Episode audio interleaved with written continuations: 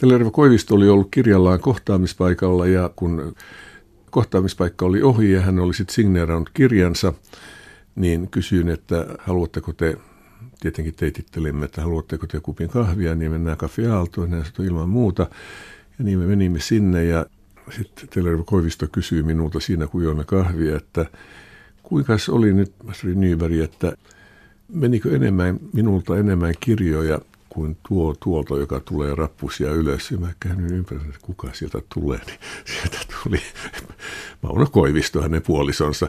Ja kun, kun Koivisto sitten oli istahtunut alas, niin hän sanoi, niin kuin, että kuulepas, Nyberg kertoi, että minun kirjoja myytiin enemmän kuin sinun. Ja Koivisto totesi, jaha.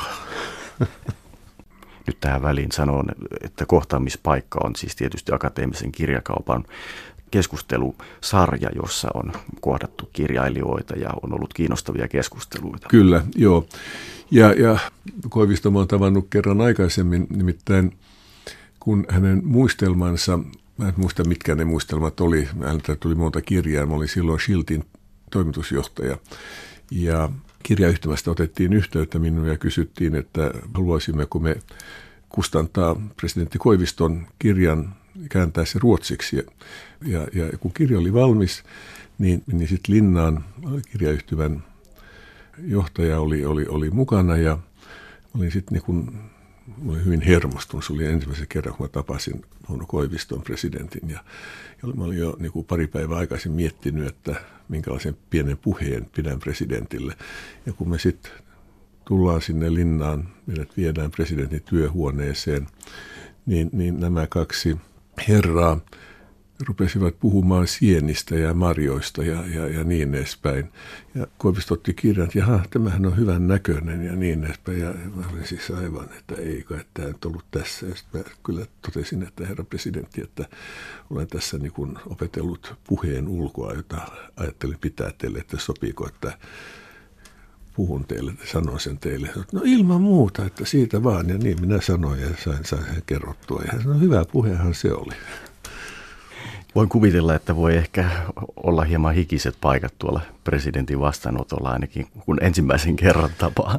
Joo, mutta siis sen mä oon aina sanonut, että siis nämä suuret julkikset, presidentit ja tällaiset, niin, niin ne osa, he osaavat käyttäytyä ja he, he eivät ole diivoja. Sitten ne on yleensä nämä B- ja C-luokan julkikset, jotka on diivoja, että, mutta nämä tosi suuret, niin niiden, heidän kanssaan on mukava keskustella, koska he, he voivat olla aivan rentoinen olla oma itsensä eikä tarvitse näytellä yhtään mitään.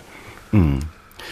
Nyt kun puhuttiin Mauno Koiviston muistelmista ja sinäkin olet julkaissut siis sinun muistelmateoksesi, niin minkälainen suhde sinulla Stig Björn Nyberg on ylipäätään tähän muistelmagenreen, muistelmien lajiin? No, kun opiskelin aikoinaan yliopistossa, niin, niin pääaineeni oli Suomen Skandinaavian historia ja, ja sivulaudaatturin tein yleisessä historiassa. Olen hyvin kiinnostunut muistelmissa, muistelmista ja, ja, ja myös elämäkerroista, että, että näitä, näitä luen hyvin, hyvin mielelläni. Ja, ja jokaisen historioitsijahan täytyy, jos hän on hyvä historioitsija, niin täytyy myös olla niin kuin vähän utelias. Ja mä oon kyllä hyvin, hyvin utelias ja, ja rakastan juorua. Ja sen mä niin kuin olen kertonut kyllä kaikille, että, että juoruilu kuuluu minun harrastuksiin. Pakko sanoa, että myös tässä kirjan liepeessä kerrotaan, että harrastuksiisi kuuluvat juoruilu ja oliko myös, että varhaisperunat? Kyllä varhaisperunat, joo. Mä istutan joka vuosi aina tuolla Turun saaristossa Ruussalan kylää vastapäät olevassa Somarien saaressa niin, niin perunoita ja tehnyt sitä jo 20-30 vuotta. Aivan. Palataan nyt vielä perunoista sitten muistelmien, muistelmien laji ja juoruilu. Joo, kyllä. Sinullekin ihan hyvä on Jacques Arenberg, joka eli 1800-luvun loppupuolella 1900-luvun alussa. Hän on kirjoittanut tällaisen sarjan, en tiedä, että onko sitä saatavana suomeksi, mutta Människor som jag mött, ihmisiä, joita olen tavannut. On tällaisia pieneitä, pieniä esseitä, se oli kolme osainen, muistaakseni kirja mulla on se kotona. Mä luin sen suurella mielenkiinnolla aikoinaan. Siinä oli juoruja kaikista näistä sen ajan tunnetuista henkilöistä. Jotkut niistä on aivan meheviä, toiset taas on vähän tylsiä, mutta mä ajattelin, että tällä, tällaisen kirjan olisi mukava kirjoittaa nyt tätä ihmisiä, joita olen tavannut pieniä mm. eseenpituisia juttuja ihmisistä. Tämä Aarenbergin kirjaa, sitä ei ole suomennettu. Mä oon aina sanonut kaikille. Ihan totta, ei sitä ei ole suomennettu. Mun, mun käsittääkseni ei. Itse kirjailija on mulle hyvinkin tuttu sen takia, koska hän oli näitä monikielisiä kirjailijoita. Hän kirjoitti sekä suomeksi että ruotsiksi ja käytti muistaakseni myös saksaa ja ainakin venäjää kirjoissa myös. No siis ennen vanhaa kirjailijat osasivat kieliä tänä päivänä, niin se on yksi tai kaksi yleensä. Sitten vier, ainoa vieraskieli on englanti, mutta niin kuin itse totesit tässä, niin saksaa, venäjää ja Ranskaa ja, ja niin edespäin. Niin. No nyt tietysti tilanne rupeaa taas muuttumaan, kun on paljon maahanmuuttajakirjailijoita, jotka sitten tuovat tätä kielirepertuaaria toivon mukaan myös vähän sekoittavat niitä kieliä. Tämä on siis minun, minun omaksi. Mä uskon kanssa, että näin, että näin on ja, ja se on hienoa, että nyt vihdoin ja viimein mekin saamme. Ruotsissahan on jo hyvin monta tällaista maailmankuulua kirjailijaa, jotka ovat siis maahanmuuttajia, jotka ovat muuttaneet tullut Ruotsiin ja siellä sitten niin ruvenneet kirjailijoiksi ja, ja nyt meillekin on onneksi tulossa näitä, että tähän on ollut suljettu maa tämä Suomi hyvin hmm. kauan. Hmm on hyvä, että juttu polveilee edelleen palaan sinne muistelmiin ja kysyn nyt Operaatio Finlandiasta ja siitä, että kuinka Arto Pasilinna oli kerran kysynyt sinulta, että oletko lukenut hänen kirjojaan. Ja... Joo, juttu oli se, että silloin tapasin, se oli, johtajana oli silloin akateemisessa Jorma Kaimio ja, ja, ja Mä olin saanut tehtäväksi silloin hoitaa näitä, näitä kohtaamispaikkoja ja, ja olin sitten mukana aina siinä, nyt tämä kirjailija tuli aina aikoinaan – puoli tuntia ennen esiintymistä kirjakaupan johtajan huoneeseen, jossa sitten hän sai tutustua haastattelijaan ja rauhoittua siellä ja, ja niin edespäin. Ja olin silloin mukana, kun Arto tuli sinne ja Arto sitten kysyi, että oletko lukenut jotain minun kirjoja. Minä sanoin, että kyllä, kyllä olen Operaatio Finlandian ja sitten kerron hänelle, että kun olin joitakin vuosia aikaisemmin matkustanut Ruotsiin, silloin kirja oli aivan uusi, Operaatio Finlandia siis, ja mulla oli se mukana, että näköjään, en muista miksi mulla olisi, mä olin matkalla Englantiin itse asiassa Göteborgin kautta laivalla sitten Helsingistä Tukholmaan, niin luin näköjään sen kirjan sitten loppuun. Ja, ja baarissa sitten tapasin suomalaisen kaverin, joka asui Ruotsissa ja kehui siis Ruotsia ja haukku Suomea ja muotti päähän. Ja totesin siinä sitten, että mutta jos sota syttyisi, niin Ruotsia ja Suomen välillä niin Suomi ainakin voittaisi. No kuinka sä niin voit sanoa, hän sanoi. Mä sanoin, että no olen lukenut tämän operaatio Finlandian, joka on kirjoittanut. Ja siinä Suomi voittaa Ruotsin. Ja tuota, hän sanoi, ihan totta, että joo, että se on kielletty Ruotsissa sen takia, että et tunne, tunne sitä, että sitä ei saa myydä siellä, että se on sensuuri on kieltänyt sen. No kaveri usko kaiken ja, ja, ja, ja, ja tota, tässä on itse asiassa mukana tämä kirja ja myy se mulle. Mä sanoin, että en mä voi myydä sitä, että mä en osaa kuljettaa sen Ruotsiin. Ja tota, sitten keskusteltiin ja se tarjosi mulle paukkuja ja sitten kun hän oli tarjonnut tarpeeksi paukkuja ja, ja luuli, että nyt, nyt varmasti mä myyn sen. Mä, mä sanoin, että joo, no kyllä mä voin ja mä keksin sitten jonkun kauhean niin kolminkertaisen hinnan tai jotain tällaista ja kaveri osti sen ja se oli niin tyytyväinen kuin olla ja voi. Tietenkin mua vähän sitten jälkeenpäin kadutti, että kyllä mä nyt on ilkeä, mutta, mutta mun mielestä tämä nyt ei ole ehkä niitä suurimpia konnakoukkuja, mitä ihminen voi tehdä. Ja Artohan oli, meistä hän tuli maailman parhaimpia ystäviä sen jälkeen, kun hän kuuli tämän, koska hän rakastaa tällaisia juttuja. Hänen kirjo, kirjansa on täynnä tällaisia juttuja. Ihan totta. Paasilinahan tykkää myös tästä kauppiashahmosta. Se esiintyy paljon hänen kirjoissaan. Kyllä, joo, joo. Mm, no todellakin olet siis tavannut näitä kirjailijoita sinun työssäsi Arto Paasilinnan esimerkiksi, niin onko tullut vastaan jotain tämmöisiä erityisen ujoja tai vaikka puheliaita kirjailijoita, jotka ovat jotenkin jääneet tällä tavalla käyttäytymisellään mieleen? Kirjailijat eivät yleensä ole mun mielestä niin ujoja, eli kun, kun he tulivat kohtaamispaikalle, niin Jotkut oli ehkä joskus ottanut rohkaisuryyppiä, toiset ei. Mutta näyttelijät, näyttelijät, jotka siis ovat kirjoittaneet ehkä romaanin tai muistelmateoksen, niin, niin he olivat ujoja. Ja tämä ehkä johtuu siitä, että he, pelkäsivät, koska heillähän he ovat tottuneet kyllä seisomaan niin kuin ihmisten edessä e, estraadilla, mutta heillähän on valmiit vuorosanat. Mutta kohtaamispaikalla ei ole mitään valmiita vuorosanoja, että siinähän riippuu ihan sitä, mitä haastattelija kysyy, ja sitten täytyy vastata, että yleensä näyttelijät ovat olleet niin kuin ujoja. Toki on ujoja kirjailijoitakin ollut.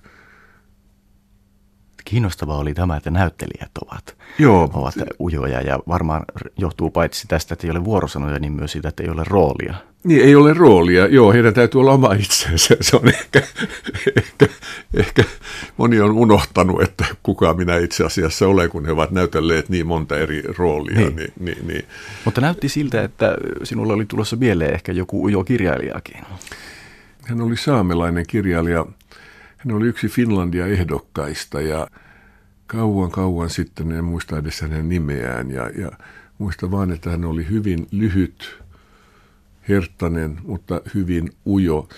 Ja ei ollut näköjään tottunut sitten alkoholiin, koska kustantaja oli sitten niinku vienyt, niin kuin he yleensä vievät aina, kun, kun, kun nämä ehdokkaat julkaistetaan, niin sen jälkeen syömään ja sen jälkeen suoraan akateemisen kirjakauppaan, mutta siinä on monta tuntia välillä, niin hän ei puhunut paljon ja, ja, ja, ja sitten hän ei löytänyt sitten tuota, kun, kun tuli aika, sitten lähtee, kaikki muut oli lähtenyt, jos sinne jäi Tuula Isoniemi, joka oli ja Matti Rinne. Tuula Isoniemi oli siihen aikaan tuota, Otavan, Otavalla töissä, ja Matti Rinnehän oli Helsingin eh, ilta, iltasanomissa töissä.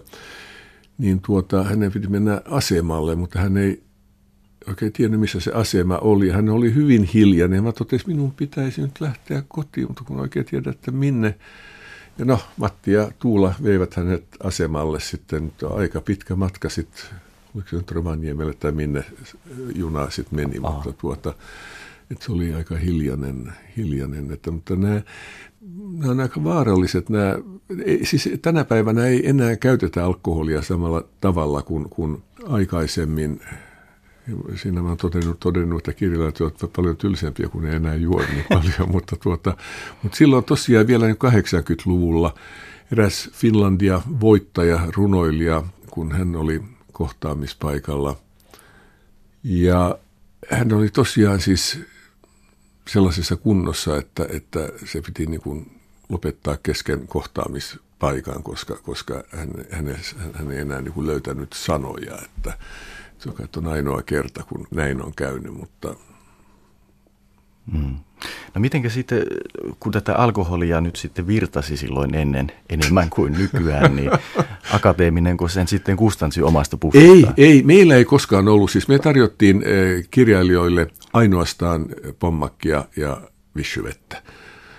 Mutta juuri, juuri se, että, että meillähän oli sitä puoli tuntia ennen, ennen kohtaisvaikan alkua, johtui siitä, että, että koska moni kirjailija siihen aikaan tapasi istua kosmoksessa, niin pari-kolme kertaa me joudumme soittaa, kun ei kirjailijaa kuulunut, niin kosmoksia kysyä, että onko siellä se ja se kirjailija ja, ja, ja kerran tai kaksi siellä tosiaan oli ja ne sanoivat, että lähettäkää nopeasti tänne, näin, että täytyy kohta olla täällä esiintymässä.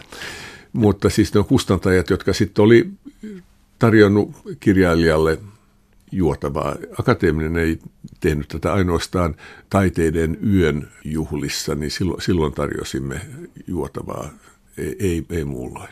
Mm. Ja kun mainitsit kosmoksen, niin se on tietysti tämä kuuluisa kirjailijaravintola tai kirjailijabaari.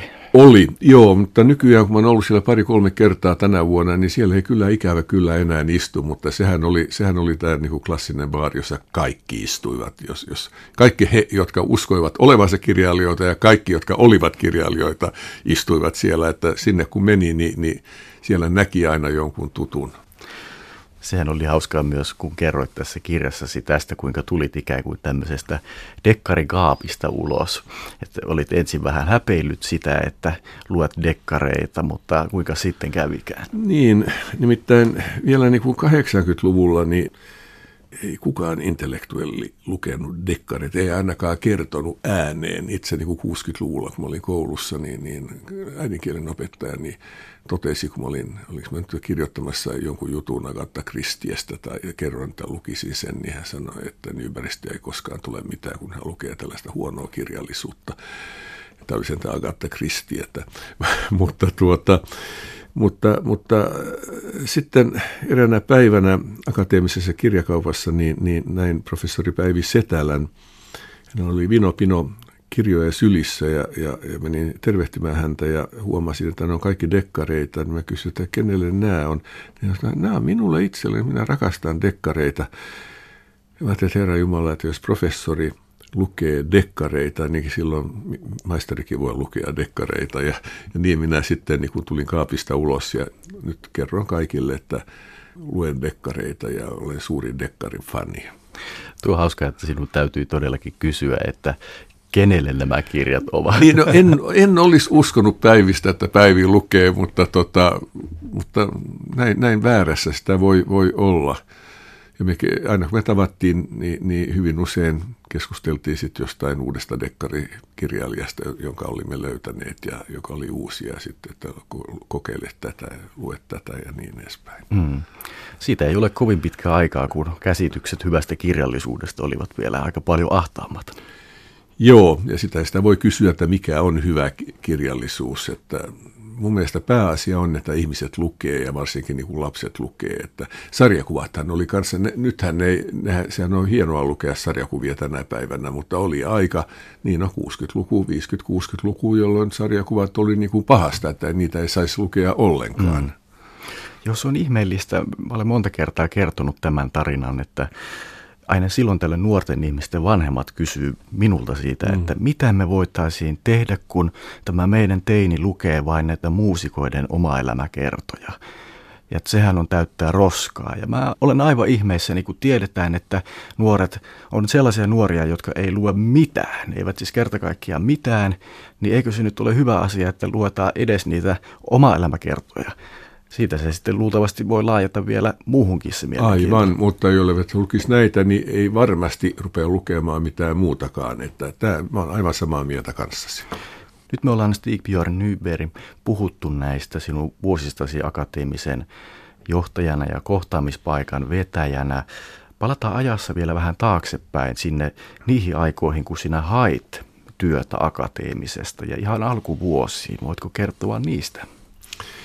Joo, nimittäin mä olin lopettanut keskikoulun eikä jatkanut sitten lukiossa ja, ja sitten päätin, että nyt haluan jatkaa. Olin nimittäin löytänyt Lontoosta, missä oli ollut töissä, nuoren ylioppilaan neiti Hietasen, johon ihastuin ja joka sitten oli ruvennut lukemaan Helsingin yliopistossa kieliä, englantia ja, ja, ja ruotsia ja Mä ajattelin, että jos mä haluan hänet, minunkin täytyy siis tulla ylioppilaaksi ja päästä yliopistoon. Ja, ja eli, eli näin näet, että nainen pystyy niin kuin saamaan miehen tekemään mitä tahansa. Ja hain siis työtä, kun olin ollut satamassa, että, että päivällä tällaista työtä, että voisin myös niin kuin tehdä, mennä, käydä iltakoulua ja, ja sitten päätin mennä sitten akateemisen kirjakauppaan. En tiedä tänäkään päivänä, miksi hain sieltä työtä, mutta niin vaan menin sinne ja kun astuin, olen kyllä ollut siellä aikaisemmin, mutta kun astuin sisään, tämä oli siis vuonna 70 ja tämä uusi akateeminen kirjakauppa, jossa sen ei se enää ole, avattiin 69 tässä kirjatalossa, jossa se tänä päivänä on, niin, niin kysyin sitten eräältä vanhemmalta naismyyjältä, että missäköhän täällä on työhönhaku, niin neuvoi minulle, että missä se on, että Rova Saarion luokse, sitä kysyi, minkälaista työtä haette, niin, niin minä sanoin, että myyjän työtä, no silloin teidän täytyy kyllä leikata tukkanne ja, ja pukeutua siistimmin, että, että te voi noin tulla tänne. siihen aikaan ei ollut myyjäpukuja, vaan siihen aikaan myyjät olivat omissa vaatteissaan Aha. siellä, että, että tämä on nimittäin ehkä moni, sitä en kirjoittanut tosiaan kirjaani, että että siihen aikaan ei ollut myyjäpukuja, vai se olla ihan omissa vaatteissa. Että ymmärrän nyt oikein hyvin kyllä, että hän niin kuin, näin jälkikäteen, ehkä en silloin ymmärtänyt, mun mielestä mä olin hyvin niin kuin cool, kun mä tulin sinne. Sitä sanaa ei ollut silloin vielä cool, mutta, mutta jos saa käyttää niin kuin sanaa, jota ei siellä on ollut vielä. Niin. No sait tietysti sitten sen paikan akateemisesta. Niin. Kirjoitat tässä kirjassa, että se akateeminen tuntui ensin vähän vieraalta maailmalta. Avatko hieman sitä? Niin, se se oli mielestäni näin jälkikäteen ajateltuna, niin se oli niin kuin entisajan maailma 70-luvun Suomessa. Nimittäin myyjät e, teitittelivät toisiaan asiakkaiden kuullen – ja asiakkaita tietenkin teititeltiin ja jos tiedettiin sitten, että mikä titteli asiakkaalla oli, niin, niin silloin se oli tohtori se ja se tai tohtorinna se ja se, professuurska se ja se ja, ja, ja niin edespäin, että, että jos esimerkiksi professuurska Klinge olisi tullut sinne, niin olisi, hän olisi kysynyt jotain kirjaa ja minä en olisi tiennyt, niin minä sanoin, että jos professuurska voi odottaa, niin minä kysyn neiti Mäkelältä, että löytyykö tämä kirja ja, ja, ja niin edespäin. Ja, ja se oli aivan erilaista, en ollut tottunut tällaiseen ja mä luulen, että ei monessakaan työpaikassa tällä tavalla käyttäydytty. Ja, ja siellä oli myös, johtajana oli professori Eino E. Suolahti, jonka niin kuin koko Helsinki tunsi. Kutsuvat häntä Nennoksi, ne jotka oli tehnyt sinun kaupat hänen kanssaan. Ja, ja Nennohan kun hän käveli siellä, hänellä oli aina Suomen leijonan kunniamerkki oli aina tuossa noin vasemmalla taskun yläpuolella ja kun hän tapasi jonkun tutun, niin hän pyysi, että huoneeseen, jossa hän tarjosi viskiä, johon Donner on kertonut, hän istui monta kertaa siellä, ja Jorhan oli nuori siihen aikaan viskillä, ja, ja, ja Nenno oli tehnyt sinun kaupat myyjien kanssa myymälässä hyvin monen kanssa. Ja eräänä kauniina päivänä hän sitten tuli minun luokseni ja kysyi sitten, että, että sopiiko herra Nyberille, että, että teemme sinun kaupat ja minä sanoin, että kyllä tämä sopii, niin hän sanoi, että minä olen Nenno ja minä sitten totesin, että minä olen Nalle ja näin, näin, näin me teimme sitten sinun kaupat. Se oli ensimmäisen kerran, kun olin tehnyt sinun kaupat jonkun kanssa, että se oli, no joo, those were the days, my friend. mahtoikohan olla oma aika kertoa, niin ehkä Jukka Sarjalan kanssa, joka oli opetusneuvos ja hänen suustaan tuli tämä Finlandia diktaattorin nimitys. Näin hän ainakin itse minulle kertoi. Ihan totta, joo, tota en ole kuullut. Joo, voi, voi olla, joo. Tämä tuli mulle mieleen, koska sä tässä kirjassa myös kirjoitat tästä diktaattorin nimestä, että se on ihan väärä nimi, koska oikeastaan se on tämä esiraati, joka tekee sen. No näin, näin, näinhän se on, jos ajattelet itsekin, niin, niin, niin, niin diktaattorillahan on korkeintaan kuusi kirjaa, josta valita, että esiraati on tehnyt sen työn ja valinnut nämä kuusi kirjaa, ja sehän voi hyvin olla näin, että, että diktaattori ei pidä näistä yhdestäkään kirjasta, mutta hänen on kuitenkin valittava yksi. Ei ole koskaan tapahtunut niin, että, että diktaattori sanoo, että ei, mikään näistä ei saa sitä, on pakko. Mutta se on aika jännää, että jos hän tekisi näin. Ainoa, joka, joka niin kuin pani vähän niin kuin, oli, oli, oli kustannusyhdistyksen entinen toimitusjohtaja, joka, joka oli diktaattorina, ja hän totesi sitten, Veikko Sonninen, hän totesi, totesi siinä puheessaan, että kas kun ei, ei, ei tämä ja tämä kirja ole mukana, että, että jos olisi ollut, niin, niin, niin minun olisi ollut vaikeaa valita, valita voittaja, eli ihan selvästi, niin, niin, niin se oli tämä Mika Valtarin kirja, sanon nyt kuka sen kirjoittanut. Äh, siis Panu Rajala. Panu Rajalan kirjoittama joo, kirja Mika Valtarista, jonka, jonka Sonninen olisi ilman muuta, niin kuin, mutta kukaan muu diktaattoreista ei ole koskaan niin kuin pannut hanttiin. Niin. Sekin oli kiinnostava huomio. Tämä diktaattori-sana tulee tosiaan Jukka Sarjalan mukaan häneltä, kun lehdistö oli kysynyt hänen, hänen menetelmiään tämän kirjan valitsemisen suhteen. Joo. Ja sitten hän oli sanonut, että lopultakaan niin kuin näillä niin kuin kriteereillä ei ole mitään väliä, sillä hän on yksivaltiaisen diktaattori ja hän tekee tämän päätöksen. Ja sitten siitä kuulemma media nappasi tämän sanan. Kenet hän valitsi? Mun täytyy myöntää, että sitä mä en mä, mä, muista. Joo diktaattorit, niin kuin ne tulee ja menee, mutta Finlandia voittaja jää. Niin kuin, se on muuten tärkein kilpailu, eh, tai, tai tämä, tämä Finlandia kilpailu näistä, näistä meidän, meidän kilpailuista, että, että se saa niin kuin ihmiset liikkeelle. Että se kirjailija, joka saa Finlandia-palkinnon, niin, niin silloin ihmiset rientää kirjakauppoihin ja ostaa. Ja mä ymmärrän, että monet eivät, kirjailijat eivät oikein pidä tästä, tästä Finlandia-kilpailusta, mutta, mutta mm-hmm. tämä on totuus. Niin no, nuo kilpailu ja kaupallisuus ja kirjallisuus on aina tällaisia kysymyksiä mm. herättäviä aiheita. Kyllä, kyllä. Eli siis teit ensimmäiset sinun kaupat tämän akateemisen kirjakaupan johtajan Nennon kanssa. Me nyt olemme sinutelleet toisiamme jo alun alkaenkin. Ehkä, ehkä se, se on nykypäivää, se on nykypäivää. Mutta sitten myöhemmin sinä menit yliopistoon opiskelemaan historiaa ja siellä sinulle tuli professoriksi Matti Klinge. Ja Matti Klingehän ei sinutellut ylioppilaitaan, vaan hän teititteli heitä. Me olimme herra Nyberg, neiti Norbak ja, ja, ja niin edespäin. Sitten hän teki joidenkin kanssa sinun kaupat. Ja tuota, hän oli hyvin tarkka siitä, että häntä ei saa sinutella. Nostan hattua Matille, koska, koska tämä ei koskenut ainoastaan niin ylioppilaita, tämä koski niin kaikkia.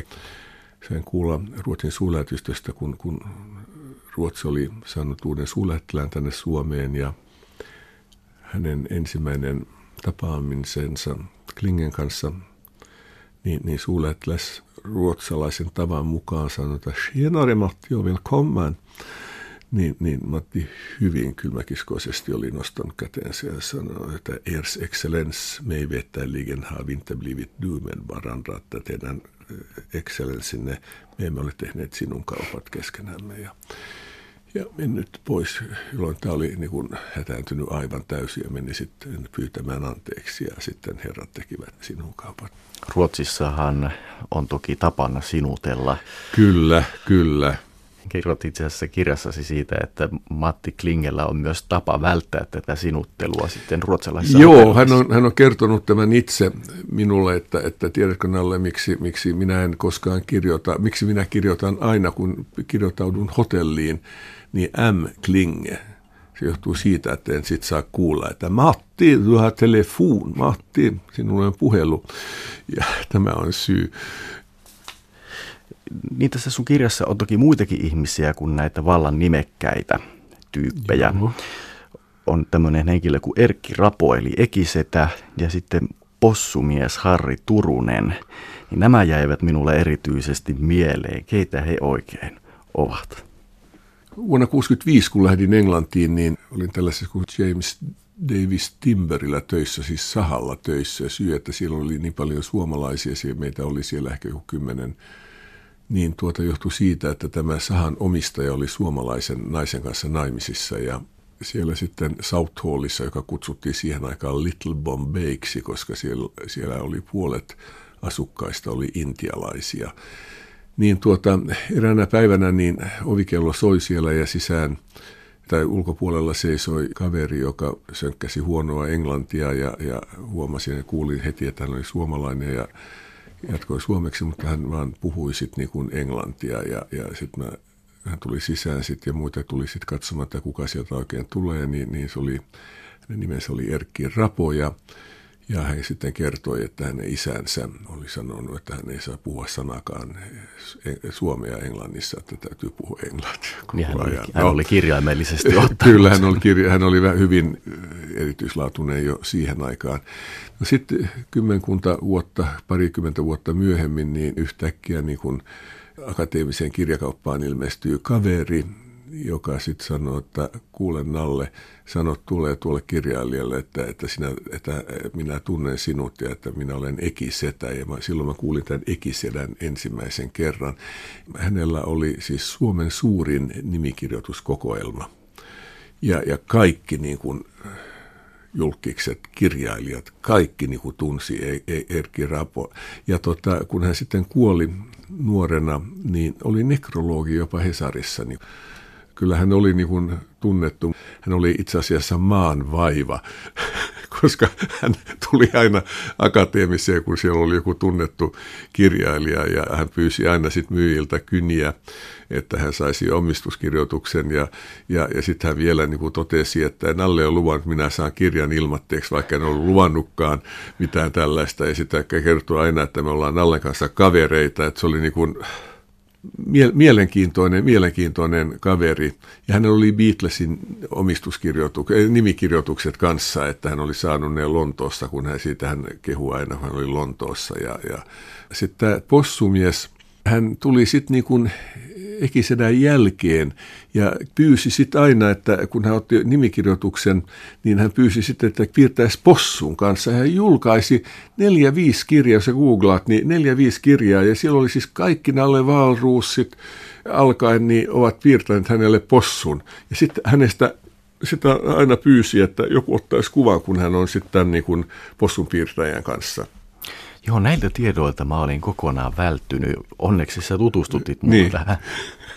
mutta, mutta ihan, ihan mielenkiintoista porukkaa, että kyllä niin kuin, toi on aika mielenkiintoinen kyllä niin kuin olla kirjakaupassa töissä, koska siellä oppii tuntemaan siis mielenkiintoisia ihmisiä. Siellä niin kuin tullaan sitten niin puhumaan, opin tuntemaan siellä valtavasti tunnettuja niin taiteilijoita kuin kirjailijoita ja vaikka työskentelee myyjänä, niin, niin, niin oppii tuntemaan, että jos se on niin kuin vain sosiaalinen, niin kyllä siinä niin kuin oppii tuntemaan, että hyvin vähän niin kuin on miehiä töissä kirjakaupassa, että en tiedä mistä se johtuu, että niin, niin se on kyllä antois, antoisaa työtä. Ja, ja tämä on varsinkin kiinnostavaa, kun on myös tällaisia vähän erikoisempia ihmisiä siellä, kuten juuri tämä possumies ja mm. ekisetä. Itse asiassa mä itse ajattelen, että tällaiset vähän erikoisemmat tyypit on musta paljon kiinnostavampia kuin vaikka kuninkaalliset tai presidentit. Ja itse asiassa jos tätä sun kirjaa saa jostakin kritisoida, Joo, toki. Niin, niin ehkä mua niin kuin itseeni vähän häiritsi se, että siinä on niin paljon nimenomaan tämmöisiä nimekkäitä ihmisiä ikään kuin irrallisina. Saatat kertoa, että kävit Jaakko Hämeenanttilan kanssa kiinnostavan keskustelun, mutta sitten jää ihan auki, että no mistä te keskustelitte? No itse asiassa kerrot, että te keskustelitte teidän yhteistä opettajasta, mutta ei sen enempää. Joo, ihan, ihan hyvä arvostelu, kun muukin sanoi, että, että siinä on niin liikaa, liikaa näitä nimiä, sanoi joku. Mutta toisaalta taas niin kuin vanhana kauppiaana, niin, niin kuin jos huomasit, niin siellä ei ole, sisä, siellä ei ole nimihakimisto ollenkaan, niin vanhana kauppiaana, niin niin sovimme sitten kustantajan kanssa, että ei laiteta sellaista sinne, että mitä enemmän nimiä, niin, niin, niin se enemmän, ostetaan enemmän tätä, tätä kirjaa. Aha. Ja niin, näin, näin, näin tämä vaan niin kuin meni, mutta kyllä mä myönnän sen. Ja sitten joku, mutta se, se oli mun mielestä väärin, kun joku kirjoitti, että siinä on näitä työkavereiden nimiä, jotka ei sano yhtään mitään, ja se on mun mielestä taas niin ilkeästi sanottu, että kyllä ne työkaverit on yhtä tärkeitä kuin, kuin moni tunnettu henkilö kanssa. Kyllä mä ajattelen ihan samalla tavalla Joo. nyt kuin sinä, että enemmän mä luen niistä työkavereista kuin sellaisista lyhyistä hetkistä nimekkäiden ihmisten kanssa. Joo. Meillä oli myyjä, hänkin on mennyt jo pois tästä maailmasta, Chris Paishev, joka oli hyvin mielenkiintoinen. Hän oli näytellyt Oke Lindmanin elokuvassa äh, Varsovan laulu ja hän oli näytellyt tällaista laivatyttöä. Ja, ja hän tuli sitten uskoon myöhemmin ja, ja koko elä, loppuelämänsä hän katui siitä, että, että hän on hyvin komea nainen, että, että hän oli näytellyt tällaista roolia. Ja hän oli mielenkiintoinen myös siitä, että hän rakasti kirjoja ja hän, hän piilotti osan kirjoista jotta he, saisi, jotta he eivät joutuisi huodoon kotiin, vaan että saisivat hyvän kodin. Ja ajatteli sitten, että hän sitten tarjoaa näitä taidekirjoja siis, kalliita taidekirjoja, sellaisille henkilöille, jos hän tietää, että on hyvä koti. Ja kun hän sitten menehtyi tai jäi eläkkeelle, niin, niin ne kirjat jäi sitten – hänen kaappiinsa ja, ja me löy, löysimme ne sit sieltä ja sitten möimme, niitä oli valtavasti niitä kirjoja. Että, että kyllä, kyllä siellä siis on ollut, jos minä nyt olen vähän erikoinen, niin kyllä siellä on ollut myös ihmisiä, jotka on vielä erikoisempia kuin minä ollut töissä. kaikkihan me todellakin olemme vähän erikoisia. Ihan tähän loppuun toivoisin vielä, että kertoisit erään tarinan kukista. Joo, Vu Karppela on hyvin mielenkiintoinen kirjailija ja ihmisenä fantastinen. Kun hän sitten sai valtionpalkinnon Tämä oli siis 878889, kun olin kustantajana, niin menin Dan Vardin kukkakauppaan. Se oli siihen aikaan Suomen, se oli eh, tuossa Esplanadilla eh, Helsingin ehkä tunnetun kukkakauppa. Näin sitten kauniita ruusuja siinä ja tuota, mä pyysin sitten myyjää, että ol, oliko niitä viisi tai kymmenen, en muista kuinka monta niitä, että saisinko noita. Ja ilman muuta ja pakkasin ne ja sitten menin palkintojakotilaisuuteen, jossa hän sai valtiopalkinnon ojensin ne kukat hänelle, hän katseli niitä ja kiitti. Ja sitten jälkikäteen hän sanoi, että kuule Nalle, minä olen ihmetellyt tässä, että miksi sinä ostit minulle silkkiruusuja, silkkikukkia. Mä sanoin, mitä? Niin, että ostitko sen takia, että ei sitten sinun enää tarvitse ostaa edes hautajaisiin niin mitään kukkia, että siinä on kukat koko loppuelämä. Niin mä sanoin, että hetkinen veli, hyvä, että nyt en, nyt en tiedä. Sanoin, että joo, että ne kukat, jotka annoit minulle, ne oli silkkikukkia. Sanoin, voi kauhistus, että pyydän anteeksi. Myyjä ei sanonut sanakaan ja näytti niin, näytti niin kauniilta ja hienolta, että mä että nuo minä ostan ja no hän, hän naureskeli. Sitten toinen, toinen juttu, joka voisin kertoa Bukar Karpelanista oli se, että kun me olimme Frankfurtin kirjamessuilla ja tarjosin hänelle lounaan ja tuota, sitten me tilasimme jotain liharuokaa ja sitten muu yhtäkkiä, että sinappia, sinappia, että minä en voi syödä tätä ilman sinappia. Ja just siihen aikaan 80-luvulla niin oli kaiken maailman niin kuin naistenlehdissä ja kaikissa muissa lehdissä Suomessa, että jos on niin kuin hyvää ruokaa, niin ei sitä saa pilata sinapilla ja ketsupilla. Mutta mä ajattelin, että jos tohtorismies ja vielä paroni käyttää sinappia, niin ehkä tämä niin keskiluokan ongelma tämä, että syödään sinappia, että ei voi syödä sinappia, että minä tilasin kanssa, sit pyysin kanssa sinappia, niin me söimme sitten näitä. Että ei kannata niin uskoa kaikkeen, mitä lukee, että joskus on muodissa, että ei käytetä sinappia, mutta jos pitää sinapista, niin päätetään keskustelu tähän sinappiasiaan. Tässä tämän keskustelun aikana on tullut esiin paljon myös yhteiskunnallista muutosta, sinun kauppoja ja sinappia ja dekkareita. Annetaan niillekin arvoa.